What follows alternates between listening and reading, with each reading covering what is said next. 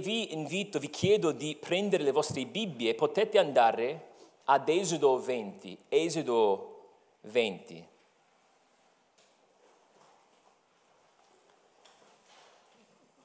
E prima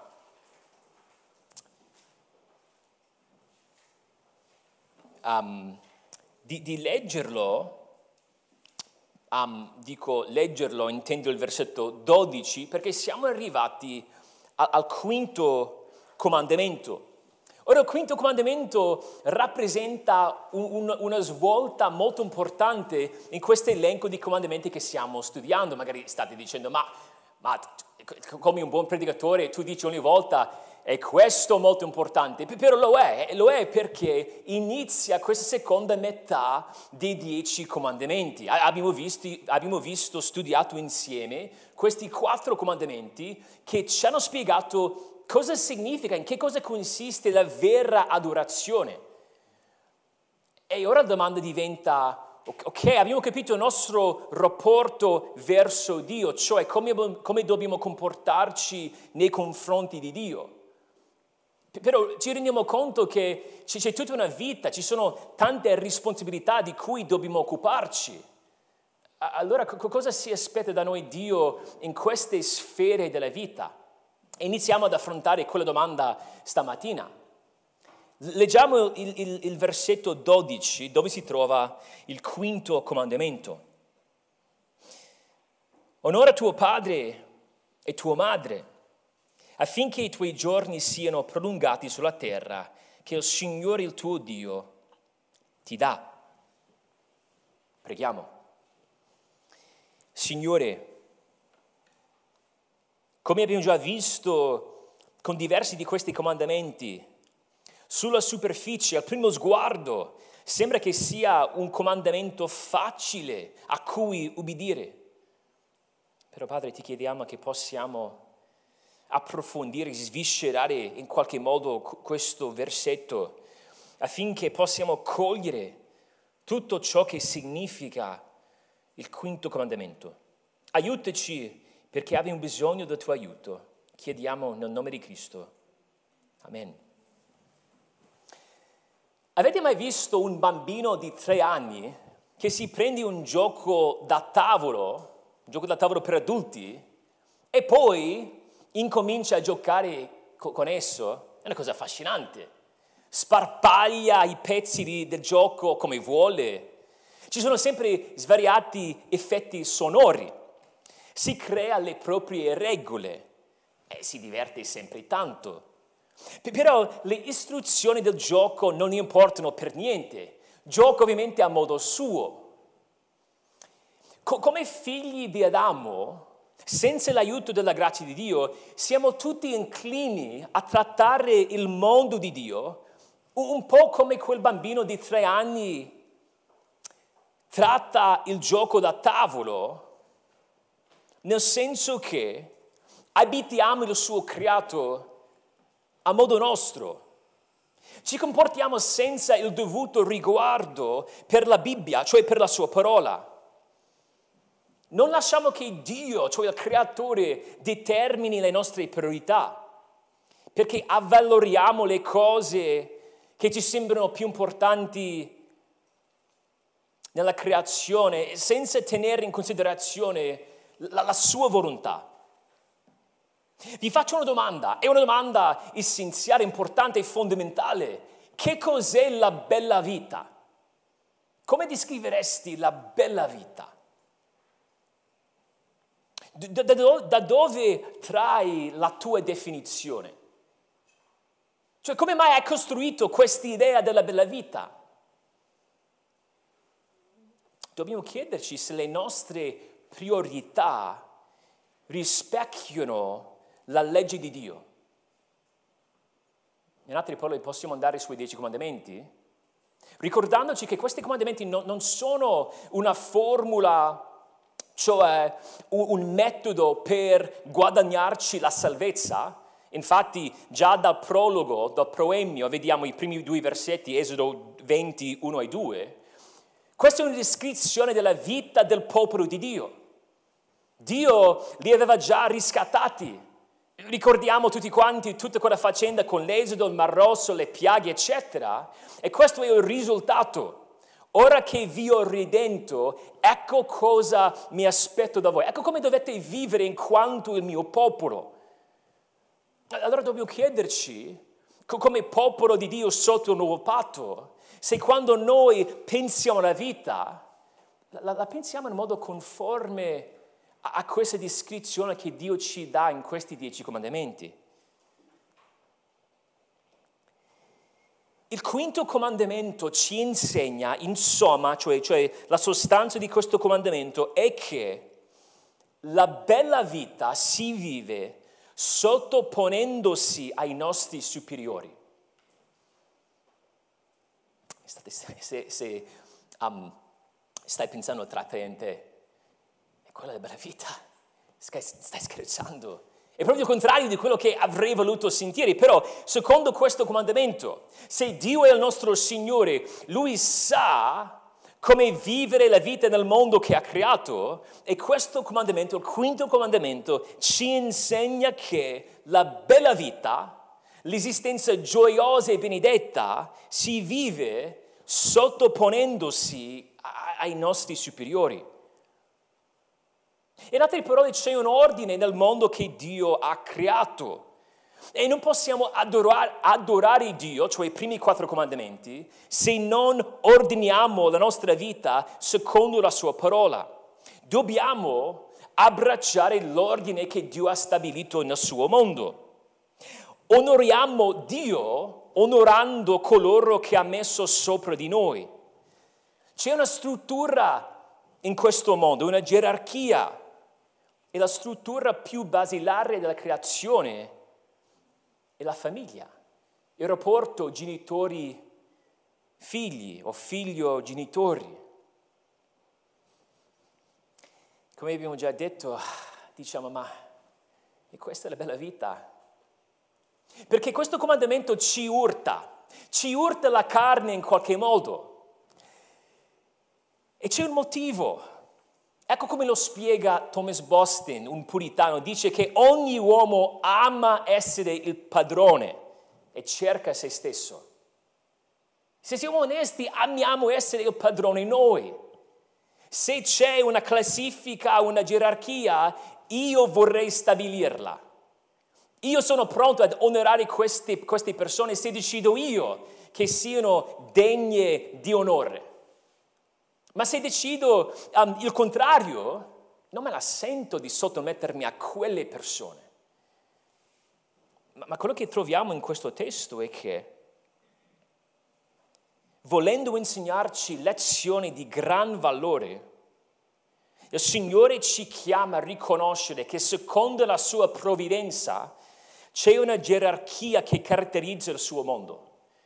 C'è, c'è un ordine, cioè Dio in parole povere, in parole semplici, ha messo delle persone al di sopra di noi. Noi non decidiamo chi siano o quali siano i nostri genitori. Spesso, anche se possiamo votare, alla fine i nostri governanti non dipendono da noi. Non possiamo spesso nemmeno scegliere il nostro datore di lavoro queste sono autorità stabilite da, da Dio. E se vogliamo abitare il mondo che Dio ha creato, se vogliamo comportarci in un modo degno di essere chiamati figli di Dio, la nostra domanda, e sembra, lo so, assai facile, assai semplice, deve essere come devo comportarmi con queste persone che mi stanno intorno. A volte ci illudiamo promettendoci che ubbidiremo domani. Cioè ci facciamo castelli in aria sognando ad occhi aperti, immaginando importanti atti di ubbidienze che compieremo nel futuro, ignorando le opportunità, le opportunità che abbiamo sotto il naso. Secondo il quinto comandamento, la nostra ubbidienza, cioè la manifestazione del rapporto che abbiamo con Dio, ha inizio a casa. Inizia, inizia, incomincia tutto a casa. Ci sono cinque affermazioni che vogliamo vedere sul quinto comandamento. Cinque affermazioni sul quinto comandamento. All'inizio ne avevo quattro, ho detto dai, posso trovarne una, un quinto, una quinta. Così, cinque affermazioni sul quinto comandamento. Saranno veloci. La prima, la prima affermazione. Il quinto comandamento è un ponte tra le due tavole della legge. Il quinto comandamento è un ponte tra le due tavole della legge. Ora, no, non sappiamo precisamente quali, comand- quali comandamenti fossero su ciascuna delle due tavole di pietra, però seguendo la duplice distinzione o divisione di Cristo, noi diciamo che i primi quattro comandamenti, cioè i comandamenti verticali, fanno parte della prima tavola, mentre gli altri sei, cioè quelli orizzontali che hanno a che fare con il nostro rapporto con gli altri, si trovano sulla seconda tavola. Però dobbiamo capire che le due tavole non sono slegate tra di loro. Infatti, secondo Gesù, nel Vangelo secondo Matteo, quando gli veniva chiesto, ma, ma, ma maestro, qual, qual, qual, quale sarebbe il primo comandamento, comandamento più grande? Ce ne dà due comandamenti e spiega che c'è un legame tra questi due. Dice che il secondo comandamento, cioè ama il tuo prossimo come te stesso, è simile al primo, cioè ama il Signore con tutto il tuo cuore. Sono simili nel senso che sono intimamente collegati tra di loro. Nella Chiesa primitiva girava un'eresia, l'ognosticismo. Forse ne avete sentito parlare. E lo gnosticismo sosteneva tantissime cose, c'erano tante versioni diverse, però tutti i gnosticisti, tutti i gnostici, scusate, sostenevano un dualismo tra il mondo fisico e il mondo spirituale. L'importante era la parte spirituale, lo spirito, l'anima era la porzione, l'uomo interiore era la porzione importante tu potevi trascurare tutto il resto. A volte noi siamo fin troppo gnostici perché immaginiamo che la nostra vita spirituale abbia a che fare con la nostra psicologia personale e che sia slegata dalla nostra vita quotidiana, cioè la nostra vita fisica e tangibile. Quello che troviamo invece nei dieci comandamenti è che il nostro rapporto con il Dio che non vediamo, il Dio spirituale invisibile, si concretizza nel modo in cui trattiamo gli altri. Adoriamo Dio, la prima tavola della, della, legge, quando ordiniamo la nostra vita secondo la seconda tavola. In altre parole, amiamo Dio, il primo comandamento, amando il nostro prossimo. E non sono soltanto due cose che si devono fare, sono due comandamenti simili, cioè legati. Per esempio, 1 Giovanni 4, 1 Giovanni 4, 20, se uno dice io amo Dio, ma odia suo fratello, è bugiardo. Perché chi non ama suo fratello che ha visto, non può amare Dio che non ha visto. In altre parole, non posso trattare male tutte le persone che possono vedere, le persone che um, sono visibili, il lato fisico, il lato toccabile della mia vita, per poi tornare a casa e inginocchiarmi davanti al Dio invisibile dicendo, Dio sono così grato per il tuo amore. Amiamo Dio amando gli altri. Amore per Dio si realizza nell'amore per il prossimo. Ecco la logica. L'amore per Dio si realizza nell'amore per il prossimo. I nostri genitori sono i nostri prossimi più prossimi. Dunque, amore per Dio inizia a casa. Quando mi chiedo, ma amo veramente Dio? Sì, de- devo riflettere sul modo in cui leggo la Bibbia, sul modo in cui prego, sulla mia frequenza della Chiesa, è un ottimo punto di partenza, però devo chiedermi pure co- come tratto le persone che, sono, che mi sono più vicine. In Levitico 19, quando Mosè spiegò ad Israele co- come doveva essere santo, e il Levitico 19 iniziando dicendo, ma um, voi in quanto il mio popolo dovete essere santi, perché io, il Signore, sono santo. E poi la prima cosa che dice, e in questo passo Levitico 19 riassume alcuni dei dieci comandamenti, ecco la prima cosa che dice rispetti ciascuno sua madre e suo padre e osservate i miei, sabati, i miei sabati, io sono il Signore vostro Dio, non vi, non vi rivolgete agli idoli e non vi fate degli dei di metallo fuso, io sono il Signore vostro Dio. Avete notato qualcosa? L'ordine è diverso. Quello che vediamo in questo ordine Levitico 19 è che questo comandamento è essenziale. Se vogliamo essere santi, inizia, incomincia a casa.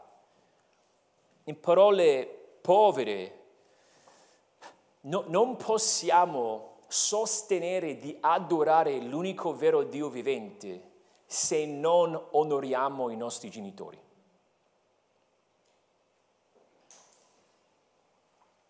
C'è una seconda affermazione sul quinto comandamento. Il quinto comandamento protegge la realtà più fondamentale della società. Protegge la realtà più fondamentale della società. La, la famiglia e non lo Stato è la realtà, cioè l'unità più fondamentale della società. Ecco perché storicamente i regimi totalitari provavano, provavano a distruggere la famiglia per creare dipendenza dallo Stato. Onorare i propri genitori è il vero elemento costitutivo della società. Laddove è carente, la società, cioè la cultura, sarà gravemente indebolita. È sempre vero. Dio istituì la famiglia quando creò Adamo ed Eva, cioè uomo e donna. E gli disse, siate fecondi e moltiplicatevi, riempite la terra. E poi poco dopo, Genesi 2, 24, istituì, stabilì il matrimonio. L'uomo lascerà suo padre e sua madre e si unirà a sua moglie e saranno una stessa carne. Ora sappiamo che la famiglia è una benedizione, è un dono dal Signore. Il matrimonio è un dono dal Signore, secondo Proverbi 18, 22, chi ha trovato moglie ha trovato una buona cosa. I bambini pure sono un dono, no, no, non un peso, sono un dono piuttosto che un peso. I bambini sono un dono, Salmi 127, 3, i figli sono un dono che viene dal Signore si sperimenta la benedizione del Signore nella famiglia. E quella benedizione si sperimenta più pienamente quando una famiglia viene ordinata secondo la parola di Dio. Il punto di partenza è che dobbiamo onorare i nostri genitori. Ma come? Guardate di nuovo Esodo 20, 12. Partiamo dalla parola ebraica che è tradotta onorare. È interessante perché la parola tradotta onorare è la parola che spesso viene usata nei confronti di Dio ed è resa glorificare. Ora la parola ebraica glorificare o gloria ha a che fare con l'idea di, di peso, di pesantezza non dobbiamo trattare i nostri genitori come se fossero Dio, ma ecco il, il punto di partenza, dobbiamo dargli il giusto peso. E dare peso a qualcuno o a qualcosa significa dargli importanza. Non possiamo onorare i nostri genitori se li ignoriamo. Non possiamo onorare i, i, i nostri genitori se ci innalziamo al di sopra di loro. Non possiamo onorare i nostri genitori se immaginiamo che siamo pari. C'è una differenza stabilita da Dio. Per i bambini e i ragazzi che vivono ancora a casa, che vivono ancora con i loro genitori, tutto ciò incomincia con l'ascolto. Vediamo ovunque nei proverbi questa frase, ascolta figlio mio, figlio mio, ascoltami. Ad esempio, Proverbi 1.8, ascolta figlio mio l'istruzione di tuo padre e non rifiutare l'insegnamento di tua madre. Ecco come spiega l'importanza dell'ascolto un altro teologo di nome Watson. Dice, un bambino dovrebbe essere l'eco dei genitori. Quando il, padre parla, il bambino dovrebbe riecheggiare ubbidienza. Cioè la risposta alla voce del padre e della madre dovrebbe essere sottomissione e ubbidienza. In altre parole, l'onore per i propri genitori nella prima fase della vita inizia con l'ubbidienza. Vediamo questa nell'applicazione nel Nuovo Testamento. Efesini 6.1, figli, ubbidite nel Signore ai vostri genitori, perché ciò è giusto. Colossesi 3.21, figli, ubbidite ai vostri genitori in ogni cosa, perché questo è gradito al Signore. Dobbiamo ubbidire ai nostri genitori, almeno che non ci chiedano di fare qualcosa che va contro la volontà di Dio. E questo testo non ci dice, allora, se secondo te i tuoi genitori sono degni di onore, allora in quel caso li devi onorare. Perché ha a che fare con il mio cuore verso Dio. E se tu sei un bambino, una bambina, che vive ancora sotto il tetto dei tuoi genitori, il tuo rapporto con Dio, la tua ubbidienza al Dio vivente si vedrà nella tua ubbidienza ai tuoi genitori. E se tu vuoi seguire Cristo, se vuoi onorare Cristo, se, se vuoi mostrare agli altri quanto è grande Cristo, ama i tuoi genitori, ascoltali, però dobbiamo fare attenzione perché non stiamo cercando una mera obbedienza. Perché questo concetto di onorare, partendo da questa idea della pesantezza, di, di, dare peso ai nostri genitori, va oltre la mera ubbidienza. Se fai quello che i tuoi genitori ti dicono di fare, borbottando sottovoce, ah, non voglio fare questo, non sono contento di dover fare questo, non onori i tuoi genitori. L'ubbidienza è uno strumento tramite il, quale, tramite il quale puoi onorarli. Di nuovo Levitico 19.3 dice rispettare tua madre e tuo padre. E lì la parola rispettare è la, è la parola temere, la stessa parola che, che, che viene usata spesso nei confronti del Signore. Dobbiamo avere un timore nei confronti dei nostri genitori, specialmente quando siamo piccoli. Sto parlando a voi, bambini. Non è un, ter- non è un timore tipo quello che ha un servo nei confronti di un maestro o di un padrone cattivo. Ha a che fare con un rispettare l'autorità che Dio gli ha dato. Sono i tuoi genitori non per scelta vostra, ma perché Dio li ha scelti.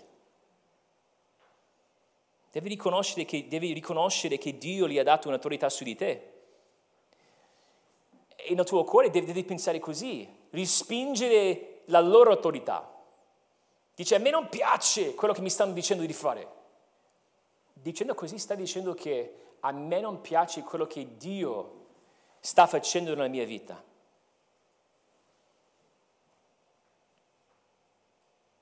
Rispingere la loro autorità è ribellione contro Dio. Però dall'altro canto, come potremmo descrivere il bambino che vuole onorare i suoi genitori? Vuole evitare qualsiasi cosa che li rattristerebbe, cioè li vuole rendere felici, vuole coltivare una dolce stima nei loro confronti. Onorare i tuoi genitori significa ringraziarli spesso. Significa non trattarli come servi o fastidiosi o nemici. Significa parlare apertamente con loro, condividere la tua vita con loro. Significa ricevere con un cuore morbido la loro correzione e disciplina. La nostra società, l'Occidente, si adopera in diversi modi per minare il ruolo dei genitori. Come dice un autore, Moller, dice che la nostra società psicologizzata crede che i bambini starebbero bene se non fosse per i genitori. I genitori possono essere amichevoli, sì, però non sono semplicemente degli amici. Non sono lì per aiutare i propri figli a divertirsi, ad intra- a intrattenersi o a realizzare i, i loro sogni egoistici. I genitori, secondo l'idea biblica, sono, rappresent- eh, sono rappresentanti del Dio vivente, cioè devono rappresentare Dio ai loro figli. Vediamo questo in Deuteronomio 6, andate a Deuteronomio 6.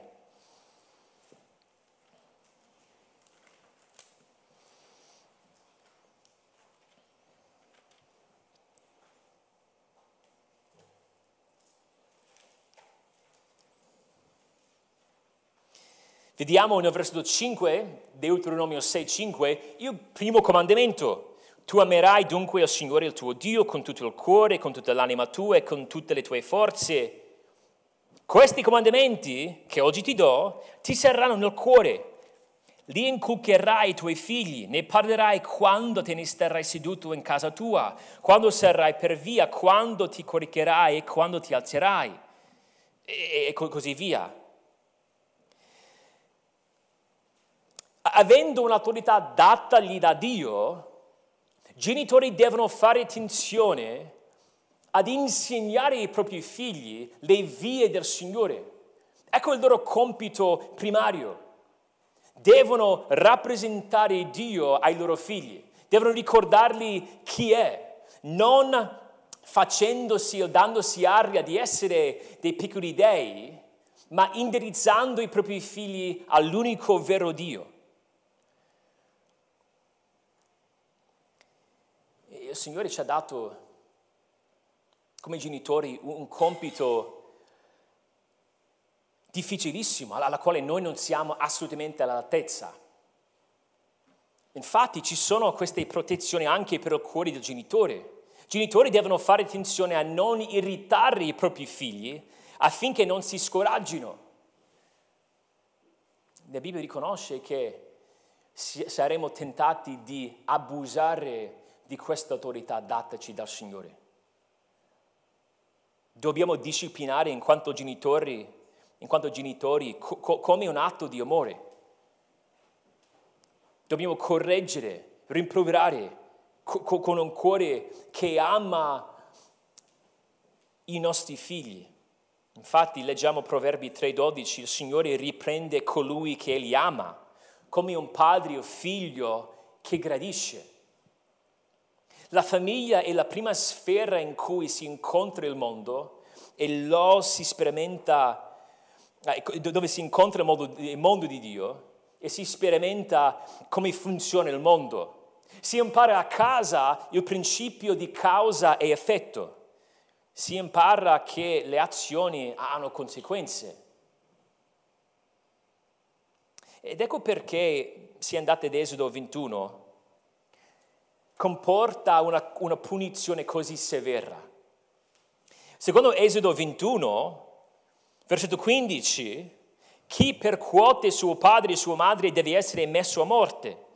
Poi andate avanti al versetto 17. Chi maledice suo padre e sua madre deve essere messo a morte.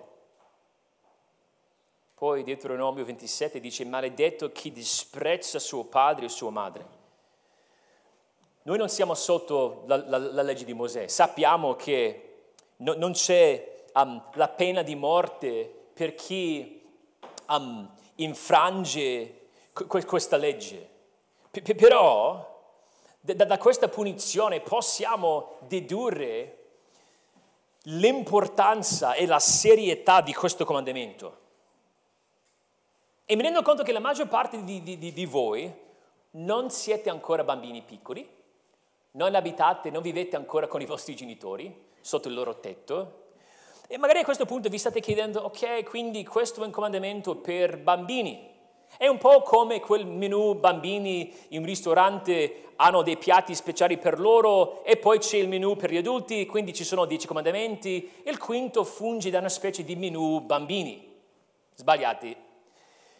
Quello che vediamo, se vi ricordate, in, in, in Marco 7 è che abbiamo una responsabilità nei confronti dei nostri genitori anche quando siamo più grandi. Lì i farisei hanno creato un modo in cui dicevano ma non dobbiamo assistere i nostri genitori perché abbiamo fatto un patto speciale con Dio, tutti i nostri soldi sono corbana, allora non dobbiamo più ubbidire al quinto comandamento. Cosa dice Gesù? Avete sostituito con, con, um, con la vostra tradizione la parola di Dio. Avete innalzato una vostra tradizione a tal punto di rimpiazzare la parola di Dio. Dobbiamo prenderci cura dei nostri genitori quando loro raggiungono un'età avanzata.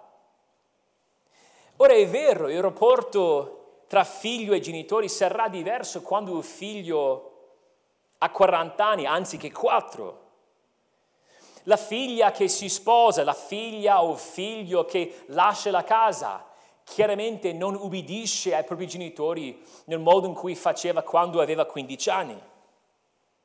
Però il quinto comandamento è sempre vincolante, vincolante, vincolante e più che cresciamo, più dobbiamo cercare dei modi per servire i nostri genitori per gratitudine a tutto quello che hanno fatto per noi. E, e, se non lo facciamo, se siamo tentati di pensare, ma non mi va di riflettere su come posso crescere nel mio rapporto con i miei genitori, vado avanti con il Signore per quello, quello non mi interessa. Se non ringraziamo il Signore per i nostri genitori, perdiamo un'opportunità per ringraziarlo per un esempio della sua grazia comune.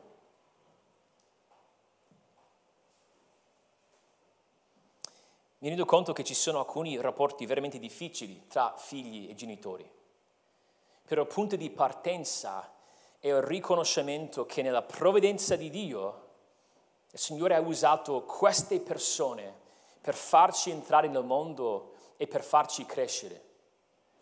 E allora dobbiamo davanti al Signore nonostante tutte le diversità, tutte le difficoltà che ci possono essere, chiederci come possiamo abbracciare questo principio così basilare.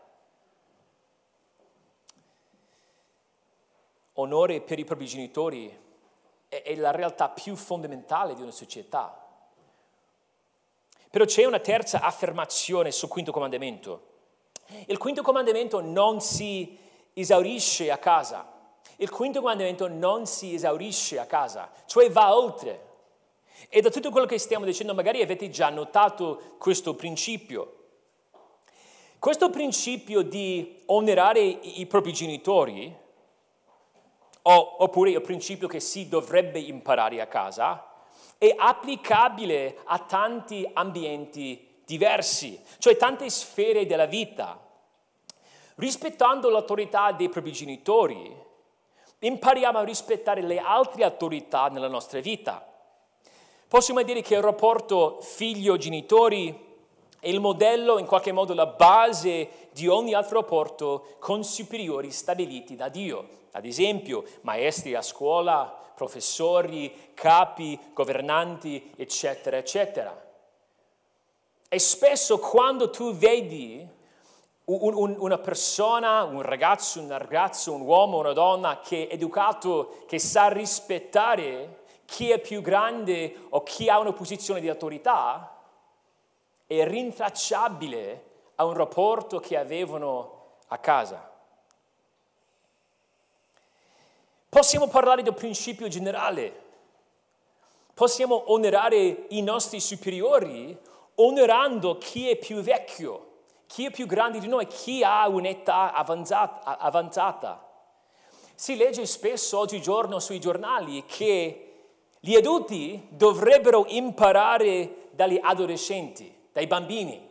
Si parla così del clima, della pandemia. Gli adulti dovrebbero ascoltare i bambini.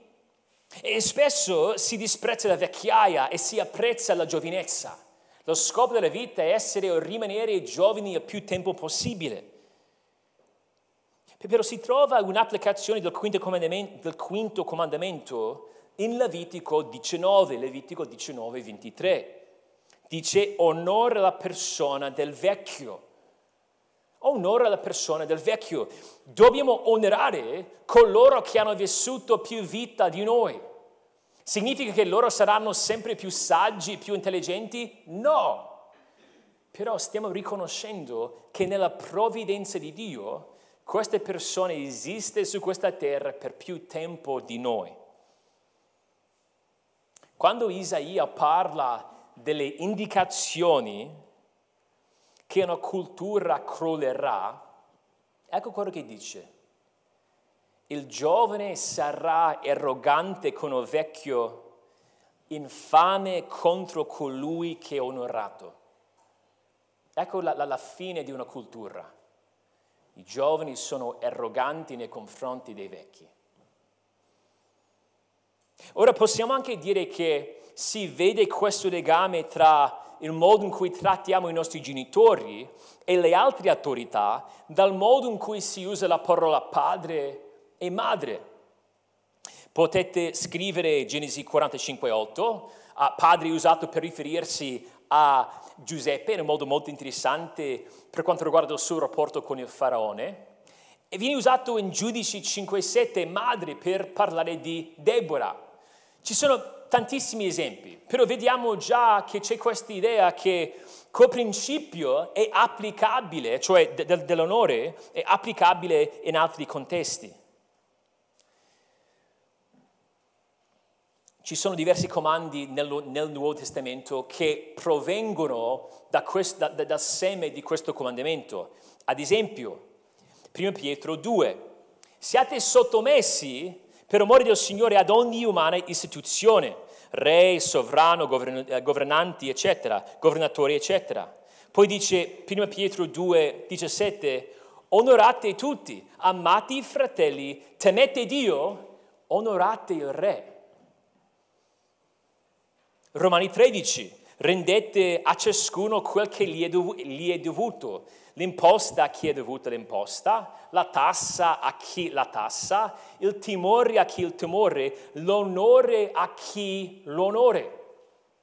Di, di nuovo, questa è un'applicazione più ampia di quel principio che si impara a casa.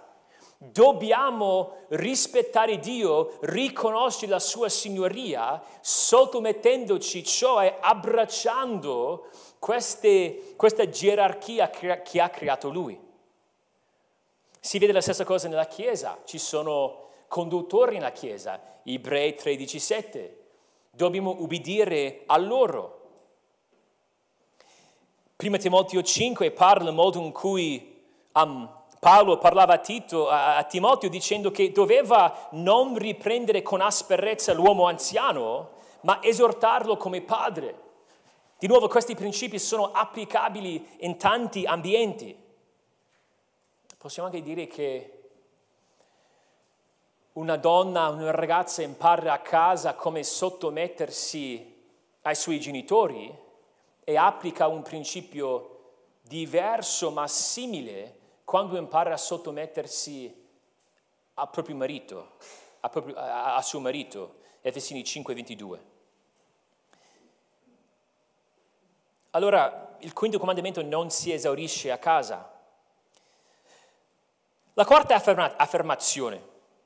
Quindi abbiamo visto che è applicabile in, tanti ambienti diversi, però dobbiamo anche vedere, e potete tornare ad Esodo 20 di nuovo, che, che la seconda metà di questo comandamento contiene una promessa.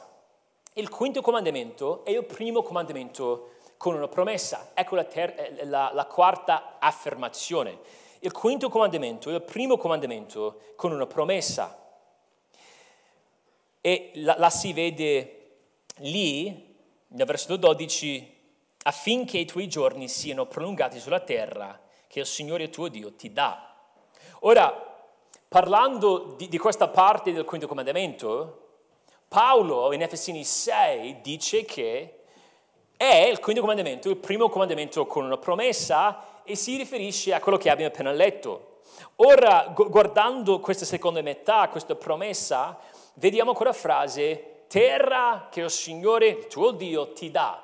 Quale terra? La terra promessa. Israele non poteva essere un regno di sacerdoti, cioè una luce alle nazioni, se ignorava il quinto comandamento. Poi dall'altro canto, onorando i propri genitori, sarebbe stata la fonte di benedizione, sarebbe stata una protezione alla loro santità. Era un modo per proteggere la loro comunità, un modo per assicurare la loro prosperità. Perché tutto, dall'economia alla vita spirituale, si basava sulla famiglia, famiglia, tribù, eccetera.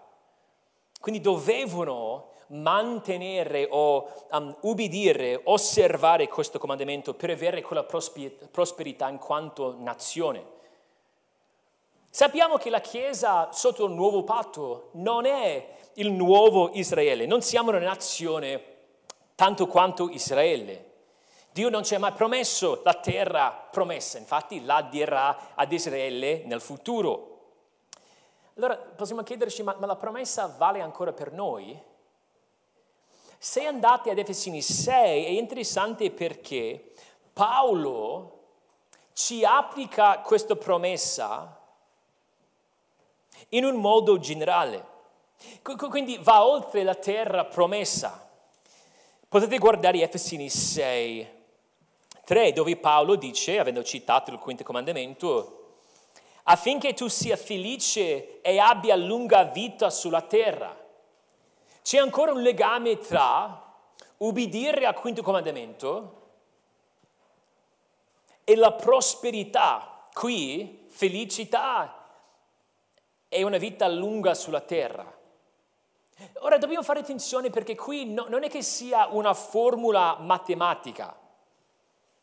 No, non è che possiamo dire, ok, se um, i bambini sono, sono obbedienti, vivranno sempre fino ad 80 anni. Ci sono esempi di bambini ubbidienti che muoiono in gioventù. Ci sono bambini invece ribelli che raggiungono la vecchiaia è piuttosto un principio pro- proverbiale. Onorare le autorità che il Signore stabilisce, iniziando con i propri genitori, porta benedizione. In linea generale, quando ubbidisci ai propri genitori, ai tuoi genitori, le cose vanno meglio. Impari come, vive, come vivere in questa società, in questo mondo. Di solito la casa è uno strumento importante nel plasmare la forma mentis di un bambino. Quindi possiamo dire che vogliamo onorare i nostri genitori, perché secondo Dio è, facendo, è così facendo che conosciamo la vera felicità ed è così facendo che possiamo vivere la bella vita. La vita va meglio per chi onora le autorità stabilite da Dio. C'è una quinta affermazione, l'ultima. Il quinto comandamento ci porta a Cristo. Il quinto comandamento ci porta a Cristo. Il quinto comandamento un modo particolare ci ricorda del nostro bisogno di, di Cristo. Quando pensiamo alla nostra famiglia, quando pensiamo ai nostri genitori, si suscitano tanti pe- pensieri diversi, ferite, dispiacere, gioia, rimpianti, nostalgia. Il quinto comandamento è così difficile perché ci rendiamo conto che ci sono momenti in cui i nostri genitori sono difficili da amare. Quando il loro peccato ci colpisce, a volte rendiamo male per male, peccando contro loro. Non è facile onorare coloro che sono imperfetti. Altre volte siamo irriconoscenti, cioè ingrati.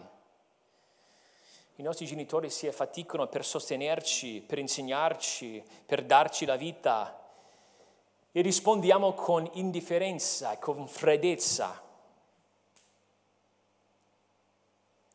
In altre parole, ci colpisce, ci compunge il cuore in due modi.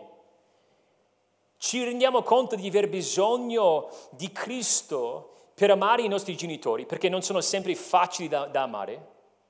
Però abbiamo pure bisogno di Cristo in un secondo senso, per, perché noi siamo propensi, inclini a peccare contro di loro, anche quando ci fanno del bene.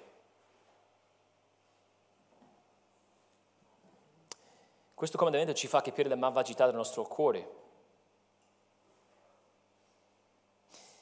E pensando alla nostra famiglia di sangue, dovrebbe farci pensare alla nostra famiglia spirituale. Innanzitutto il nostro fratello, Gesù Cristo. Perché a differenza da noi Gesù ha osservato perfettamente il quinto comandamento.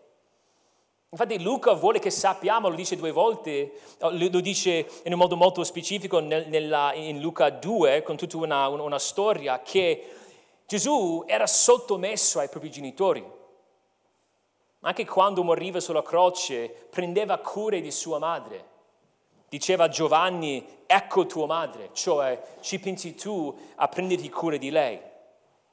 Gesù si sottometteva sempre alle, alle autorità superiori in modo che, piaceva, che piacesse a Padre, rendeva a Cesare quello che di Cesare. Quindi, vedendo la nostra inadeguatezza, dobbiamo rivolgerci al nostro fratello più grande, a Gesù Cristo, perché dobbiamo avere la sua vita per poter cambiare, per poi onorare coloro che Dio ritiene degni di onore. E, per di più possiamo dire che Gesù può simpatizzare con la sfida di amare i genitori che sono imperfetti e peccatori. Gesù aveva due genitori imperfetti che erano peccatori. E se vi ricordate di Marco 3, c'è un momento in cui i suoi parenti compresa sua mamma, volevano prenderlo perché dicevano che è fuori di sé. Perfino la sua famiglia, Marco 3, 21, non capiva chi era. E poi in quello stesso contesto Gesù dice, Marco 3, 35, chiunque avrà fatto la volontà di Dio, mio fratello, sorella e madre. Ora abbiamo tutta una nuova famiglia spirituale, non trascurando nostro, la nostra famiglia di sangue, però la nostra famiglia spirituale, partendo da Cristo che ci salva con la sua obbedienza perfetta, e, e poi pensando al modo in cui può simpatizzarsi con noi grazie al fatto che visse su questa terra, pensiamo al fatto che essendo uniti a Cristo abbiamo una famiglia spirituale. E la nostra famiglia spirituale dovrebbe aiutarci ad amare la nostra famiglia secondo il sangue. Se tu sei un bambino che vive ancora a casa con i tuoi genitori o un adulto che ha lasciato casa tanto tempo fa, il quinto comandamento ti chiama a cambiare. E in Cristo, con il suo aiuto, con l'aiuto della sua famiglia spirituale, possiamo cambiare, possiamo onorare i nostri genitori. Preghiamo, preghiamo che il Signore possa usare il quinto comandamento per produrre in noi un desiderio di vivere nel mondo che Dio ha creato, riconoscendo la sua provvidenza, partendo dalla famiglia e in ogni sfera della nostra esistenza. Signore, ti ringraziamo per questo studio. Tu sai la nostra debolezza, tu sai la nostra natura, tu sai le nostre imperfezioni. Ti prego che tu possa usare il quinto comandamento per spronarci a una riflessione più completa. Anche se spesso doloroso, fa che possiamo vedere chiaramente il modo in cui dobbiamo crescere, se ci sono punti ciechi per quanto riguarda la nostra vita familiare, ti, ti prego che possiamo vederli. Vogliamo crescere, vogliamo seguire l'esempio di Cristo che ha amato sempre perfettamente la sua famiglia. Aiutaci non perché ne, siamo degni, ma per l'amore del tuo nome. Preghiamo queste cose nel nome di Gesù Cristo. Amen.